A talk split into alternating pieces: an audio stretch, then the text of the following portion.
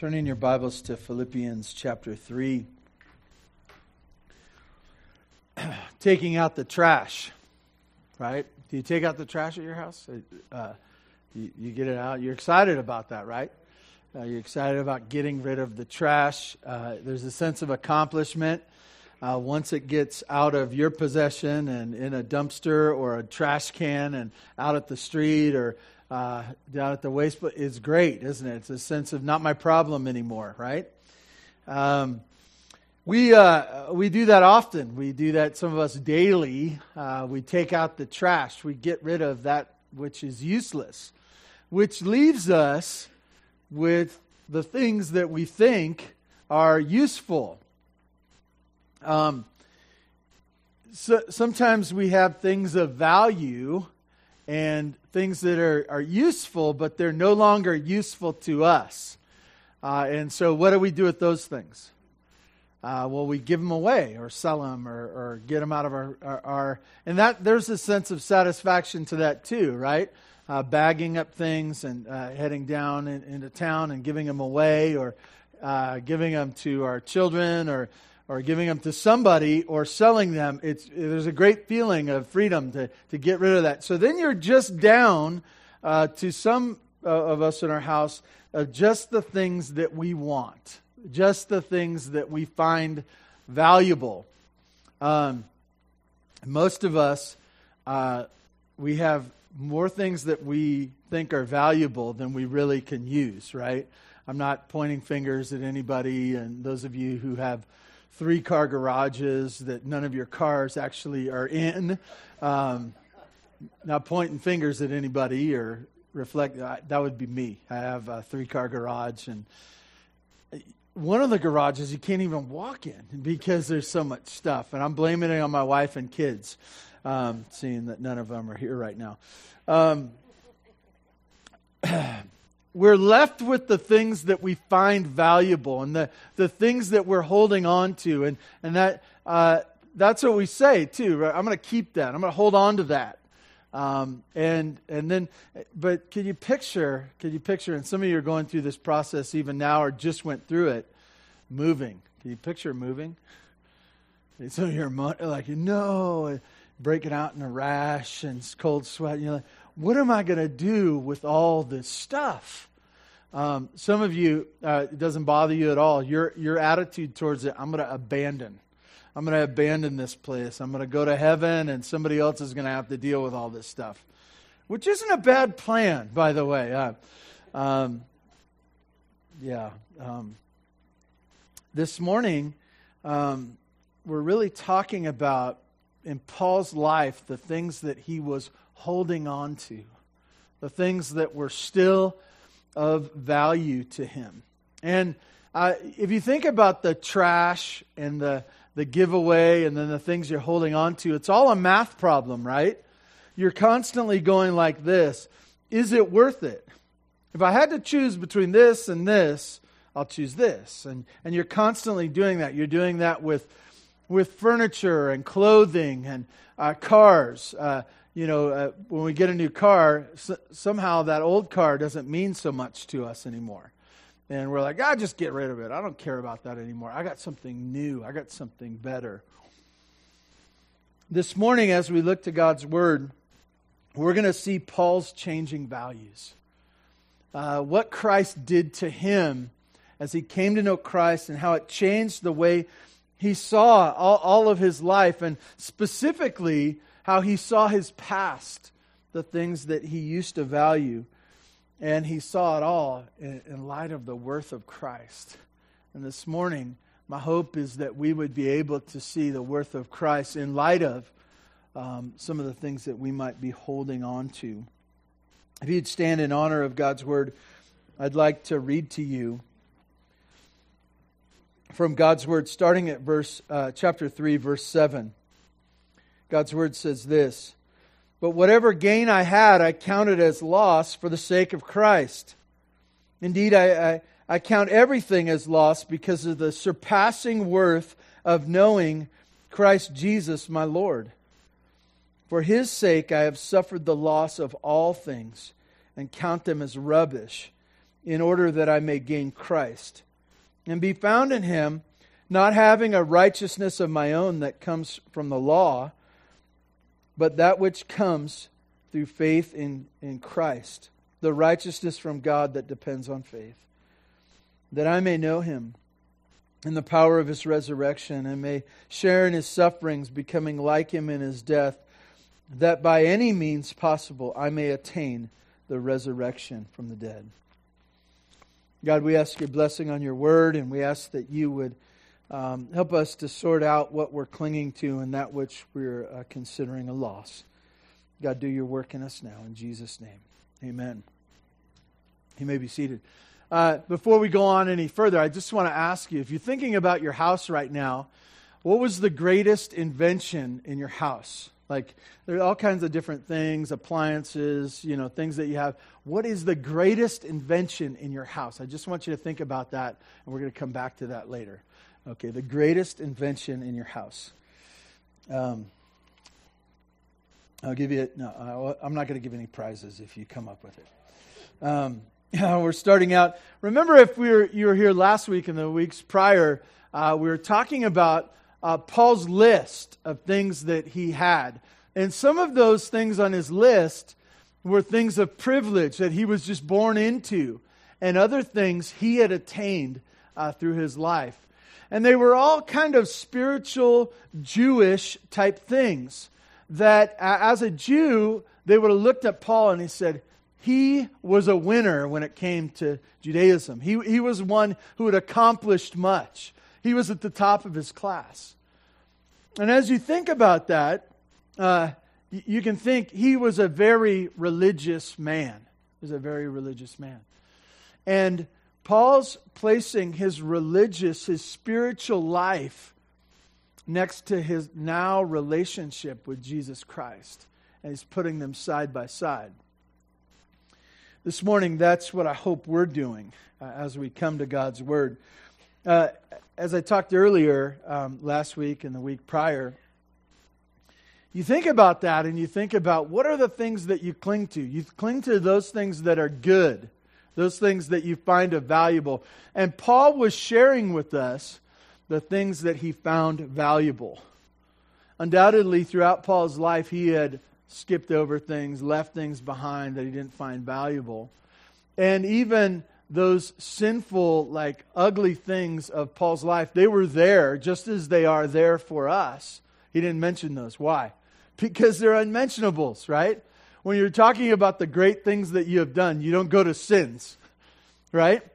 Um, that would be a great night if we sat around and talked about all the dumb things we have done, sinful things we've done in our life.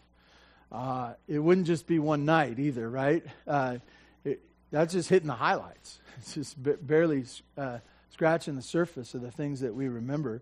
But Paul was talking about the things that others would have found great in him. And as he looks upon them, uh, now we turn uh, to this idea that it's all the things that I will lose. All the things that I will lose. Um, we, uh, in life, we don't want to be a loser, right? That's, that's one of the things that we uh, push away and we work so hard uh, to not lose. And Paul was doing that uh, as well. He was zealous for it, even. Uh, as you look at his list that uh, the prior verses, you, you see that he was zealous. And the reason people are zealous is because they're motivated because they don't want to lose. And I think most of us are motivated to some degree or another that we don't want to lose spiritually. And yet, Paul is giving us a list, really a, a repetitive list of things that he needed to lose. If you look at the scriptures, verse 7, God's word says this He says, But whatever I, gain I had, I counted as loss for the sake of Christ. Christ. Um, you, you see the whatever right there, right? You see whatever. Uh, he, he's probably referring to that previous list. And, and one of the things in, in people's minds uh, when you see Paul, Paul was converted, okay? He was changed by the gospel. he had experience with Christ that changed everything. And a couple of things I think Paul's saying in this section is first of all, I wasn't a loser in the eyes of everybody else. Um, we do this sometimes uh, as as you know as young people growing up. We're not doing so well in school, and we say, you know, I don't really want to go to college. I don't really want to go to college. I, I, I think college is stupid. I think college is stupid. And there's this thing sometimes when we're struggling with something, it becomes stupid, right? Because we're struggling to accomplish. And Paul's saying, No, I, I wasn't struggling before. I was the straight A student. I was top 10 in my class. You know, I was number one, actually. And it wasn't that I was struggling, I wasn't losing when it came to being religious. In fact, I was winning. The other thing that I think he's saying is, I don't regret it at all. I don't regret it at all. Most of the time, when we say, "Oh, I lost something, something I gave up," oh, he's not bemoaning it. He's highlighting it for us. In fact, he highlights it once, three, three, and he's making it more severe as you go on in our passage here this morning. And the first thing he says, "Whatever, whatever gain I had." These these words, gain and loss, they're accounting terms. They're accounting terms. And if you can imagine, some of you love this kind of stuff. How many of you like Excel spreadsheets? You just think they're fun, like they're exciting. You know, you even know how those little things work, so it adds up the column and it divides. That's pretty cool when you can do that. And some of you look at those and you go, I get it. You know, this, this column's a good column. This column's a bad column and, and how these things work together. And you got to, down at the bottom, this number is important. It's an accounting thing. And Paul is talking about losses and gains. Losses and gains. And, and he's talking about really the list. That's the whatever. The whatever. He says this. But whatever gain I had, whatever gains I, I had, that was the column of good stuff. I count as loss. Count as loss. It moves over into the loss column. It no longer, as I look at that column of things that I thought were good, it's now counted as loss for this one reason for the sake of Christ. For the sake of Christ. As he was going upon in his life and as he encountered Christ, he realized that to follow after Christ for the sake of him, that other stuff that used to be a gain now becomes a loss. Becomes a loss. Um,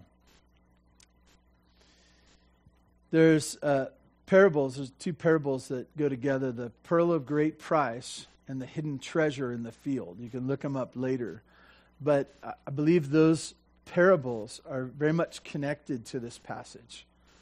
This idea that a merchant looking for fine pearls would look, search the world over, and then finding one of great worth, it says that he went and sold all the others to buy this one. And you, you look at that and you struggle with that picture because if a merchant only has one pearl and he takes all his other pearls, he kind of goes out of business. But this pearl was of such value that it was worth everything else. And uh, it also talks about a, a man finding a treasure and doing the same thing to buy the field so that he would have the treasure.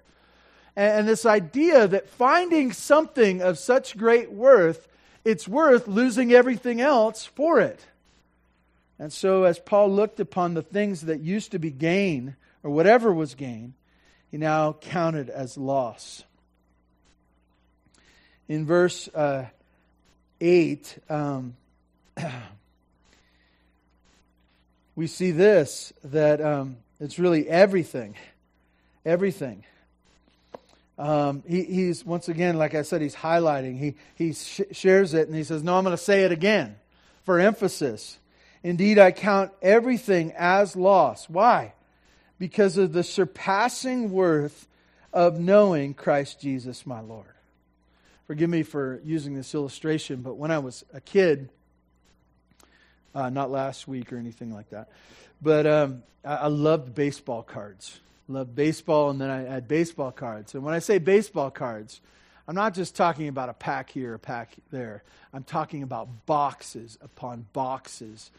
Um, I'm just throwing out a number, but I think I have 30,000 baseball cards. Uh, maybe more. I don't know. Like, who's going to sit there and count them, right?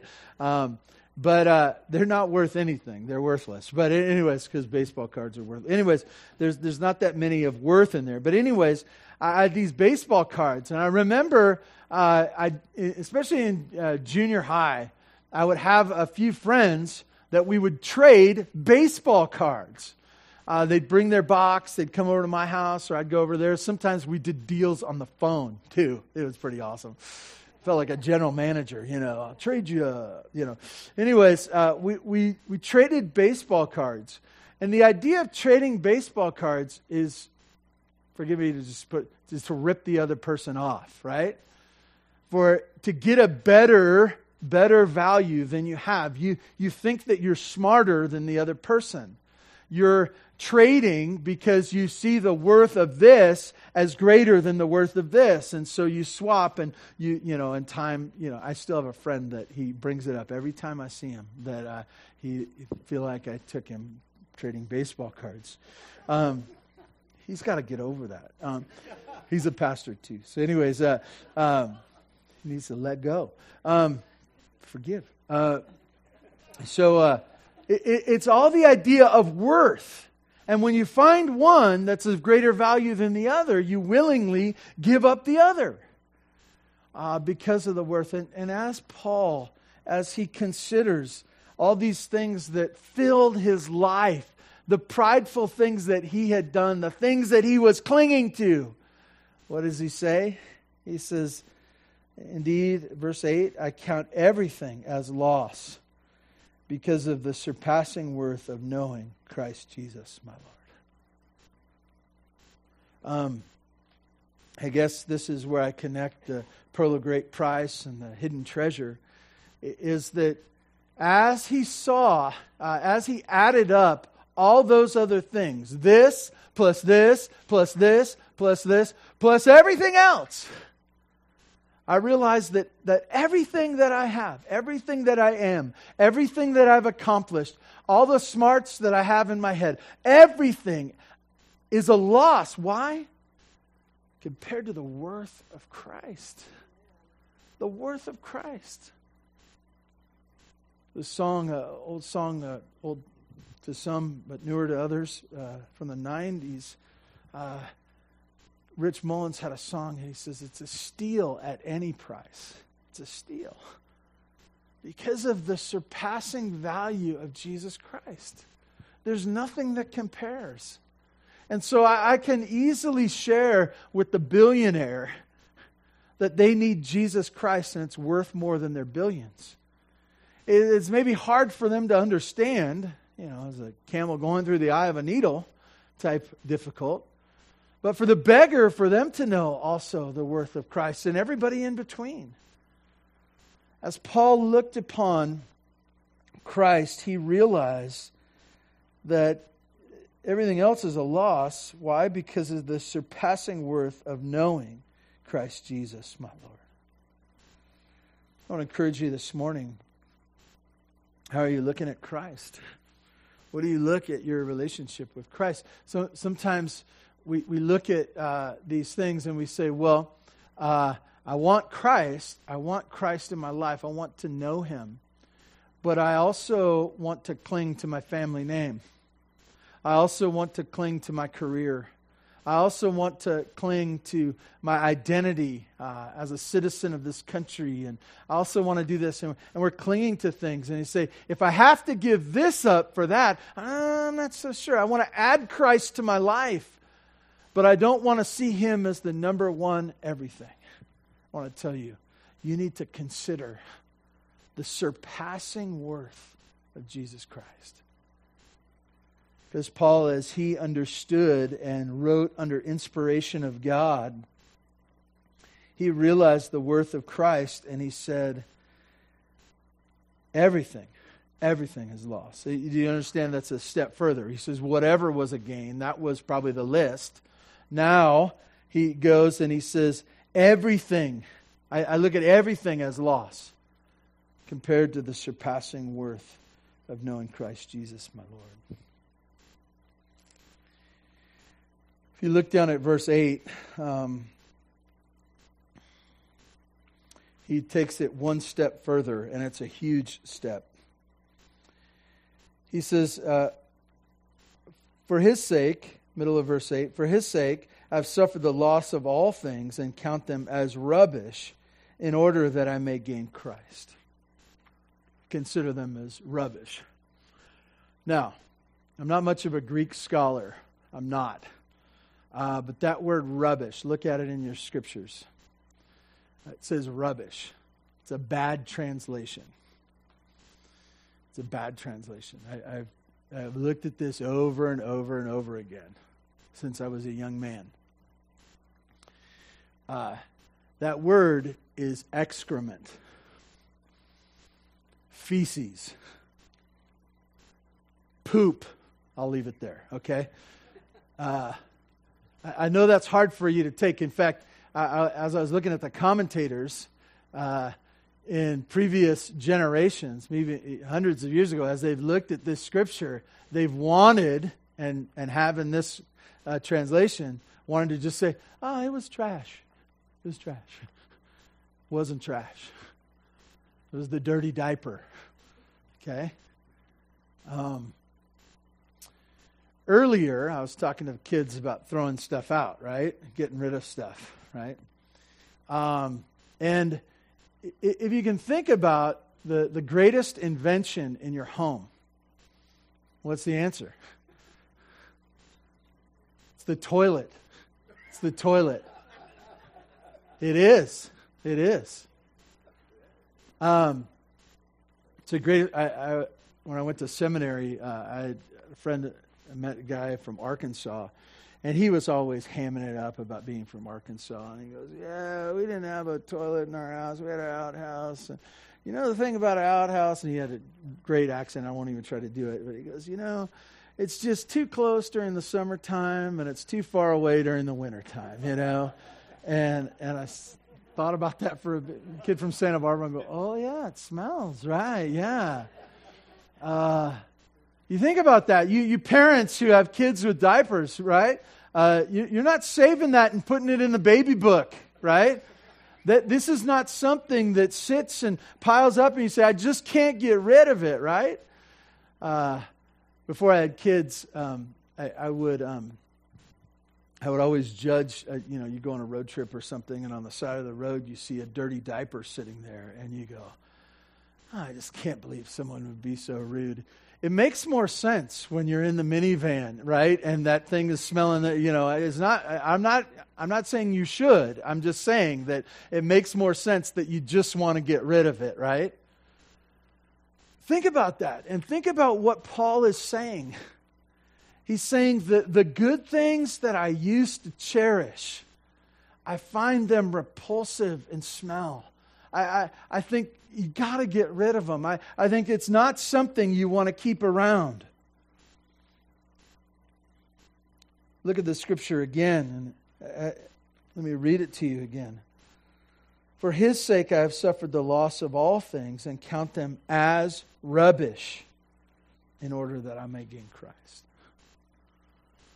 Uh, they're repulsive to me. They smell bad. It's not something that I want. I realized that as Paul was writing this, that others wouldn't have seen life that way for Paul. They would have seen him imprisoned and the loss of wealth and prestige and the pride of being high up in the uh, Jewish movement and uh, being thought of as a bit of a hero. And yet, Paul says, forget it. It's all as excrement to me. It's all uh, as repulsive as things that I, I just I, I just hate it. I just hate it. Why? Because of Christ. Because of Him. He is worth more. He is worth more. He is of greater value. He makes all things uh, of the past. Uh, for me to just say, I, I, I desire to lose it and to go on in my mind and heart. I want to tell you this too. This was an issue of Paul's mind and heart, and this is an issue of your mind and heart. Some of us want to cling to things and talk about our greatness and our accomplishments of the past instead of talking about and clinging to what? Christ. What he has already done for us. What, what he has accomplished on our behalf. Uh, as Paul is looking at his life, and he's going to talk about two things here in a moment, but as he's looking upon the things of true value to him, it isn't those things. It's what Christ has given him, what Christ has granted to him and given him in what he did on the cross. Which leads us uh, to all that we have in Christ. All that we have. the end of verse 8, he says this in order that I may gain Christ. And then he goes on to describe two things. We could talk about more in this passage, but really two general things. The first one being this righteousness, righteousness that is not my own. Um, verse 9 says this and being found in him, and this is all because of being in Christ, not having a righteousness of my own uh, from the law, but that which comes through faith in Christ, the righteousness from God that depends on faith. Through trusting in Jesus Christ, you need to know, you need to know that you have righteousness. Righteousness is that you are right before God, that you are clean. We sang about being holy today. It's the idea of without blemish. It's the idea that we are not have something on our account that needs to be taken care of. Sins are forgiven. Because sins are forgiven, we can be called righteous. Righteous. Uh, this morning, I want to tell you if you're in Jesus Christ, if you have a relationship with Him, you are perfectly righteous. But I need to tell you this one thing as well. It's not because of what you have done. It's not. It's not. You say, well, I've done a lot of good things. Who cares? Who cares? As Paul looked upon those things, he said, they're as the stuff of the outhouse. That's what they are. And, and, as Paul looked upon them, he, he said, that, That's what it is, because I have Christ. And what does Christ, what, what does it mean for me to be in Christ? What, what do I get? A righteousness that is not from me. It comes from faith, it comes from believing in the one who is truly righteous. Faith in Christ produces true righteousness that those other things, the stuff that we could accomplish, could never produce. Never. And then he uh, moves on to verse 10, uh, and he says this. And uh, verse 10 says, uh, That I may know him. Um, continuing on, why, what do I have in Christ?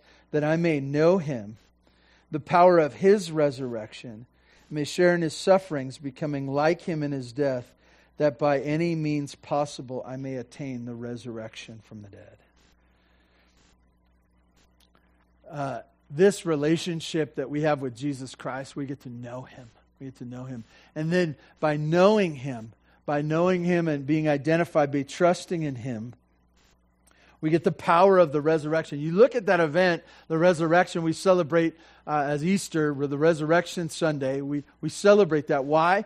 Because the greatest power ever displayed was in the resurrection, conquering sin and death. And so, there, uh, amazing display of power. Well, who gets that power? Ones who have faith in Jesus Christ. Resurrection power. To know him and his resurrection power. But then it says, and sharing in his sufferings, becoming like in him in his death. And you say, Oh, I want the resurrection. I want to know him. But that other stuff, I want to tell you, it all comes together. There are times to suffer because of being connected with Jesus Christ. That's part of the deal. But once again, the surpassing worth of Christ, right? It's worth it. And then verse 11, that by any means possible I may attain the resurrection from the dead. Paul, as he looked upon his life, he looked forward to his death. Remember, he's somehow imprisoned at this time, and he's had some near uh, death experiences in the sense that people wanted to kill him and tried to kill him. And, and so Paul knew that very well could be killed, but he also knew the Lord was coming back, and he also knew that he could die of old age. He knew about these things, but he said, In all these things, by any means, whatever happens, that I would experience his resurrection in me, that at the end of this life, wherever it comes, that I will not die, but I will have eternal life. As Christ was raised from the dead, I too will share in that resurrection. This is what the worth of the gospel is. Can you, can you, do you understand it? Do you understand just a little bit of how the worth of righteousness that's not your own and eternal life that's found in Jesus Christ to know Him and His resurrection? Do you understand how that is worth more than anything that we can do or accomplish down here? Do you, do you understand how that causes uh, the greatness of what Christ has done, how that causes anything that we can talk about to seem so small and insignificant and worthless. You understand? You got to put them side by side. And to say, what do I have to talk about? I don't have anything to talk about, but I do have to talk about Christ who did it for me. He did it for me. As we look upon this passage, uh, we'll continue in the same uh, thought in the weeks to come, but I have three questions for you as we conclude our time. The first one is this, uh, and I'm not, I'm not trying to be funny uh, by saying it this way, but what feces are you holding on to? What is the stuff that you treasure that really is uh, part of this disgusting thing that because of the surpassing worth of Christ, it's meant to be gotten rid of. What are you holding on to? And then, secondly, what is the worth of Christ? I wanted, as I was writing that, I, I wanted to say, what is the worth of Christ to you?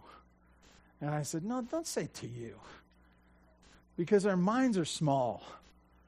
Our minds are small. We could get the math wrong on this one. But just to dwell upon the scripture as it describes the worth of Christ. And let that be the, the picture and the model, and, and for us to be able to even walk away and say, I don't have a clear enough picture yet, but this is what I do know. What is the worth of Christ? And then lastly, how will gaining Christ for you change your outlook on life and the values that you hold? How will gaining Christ ch- change your outlook on life and the values that you hold? What's a dollar to you? What does it mean? Well, I come from a very stingy family. Like we, we know the worth of a dollar and we're, we're not willing to give it up for anything. Or, or maybe you say, well, no, I, I come from a very wealthy family. We're, we're generous. We throw our money around doing all kinds of things. Uh, or maybe you say, well, I'm somewhere in between or I don't have any money. And so it doesn't but to say, set all that aside, how does your knowing Christ or gaining Christ, how does that affect your value of money? How, how does that uh, affect your value of children? How does that affect your value on uh, a college education and ideas and politics? And how does your relationship with Christ affect everything else? Because as Paul, he had he was not a man without opinions and convictions prior to coming to faith. But what happened was, once he came to faith, it made everything else come into focus on the value of it. It's so important for us. We get so wound up in the things of this life. We, we're so proud of our ideas and thoughts and uh, our heritage and all these other things. And I want to tell you, Paul said it like this loss, loss, loss loss, loss, loss. He, he looked at it all, you know, whatever, and all, and everything. Like, loss, loss, loss. Because of the surpassing worth of Jesus Christ. May that be our guide this morning. Please join with me in prayer. Father God, thank you. Thank you for your word as it guides and directs us. And may your spirit be. Uh, have been teaching us and continue to teach us as we struggle through this. God, I, I pray for conviction uh, that not doesn't come from a, a conscience that's just uh, wound up, but that your Spirit would be working in us to rearrange our thoughts, to rearrange our actions, and bring us to repentance. And God, uh, do your work in your church. We thank you for allowing us to be a part of it. We pray this in Jesus' name. Amen.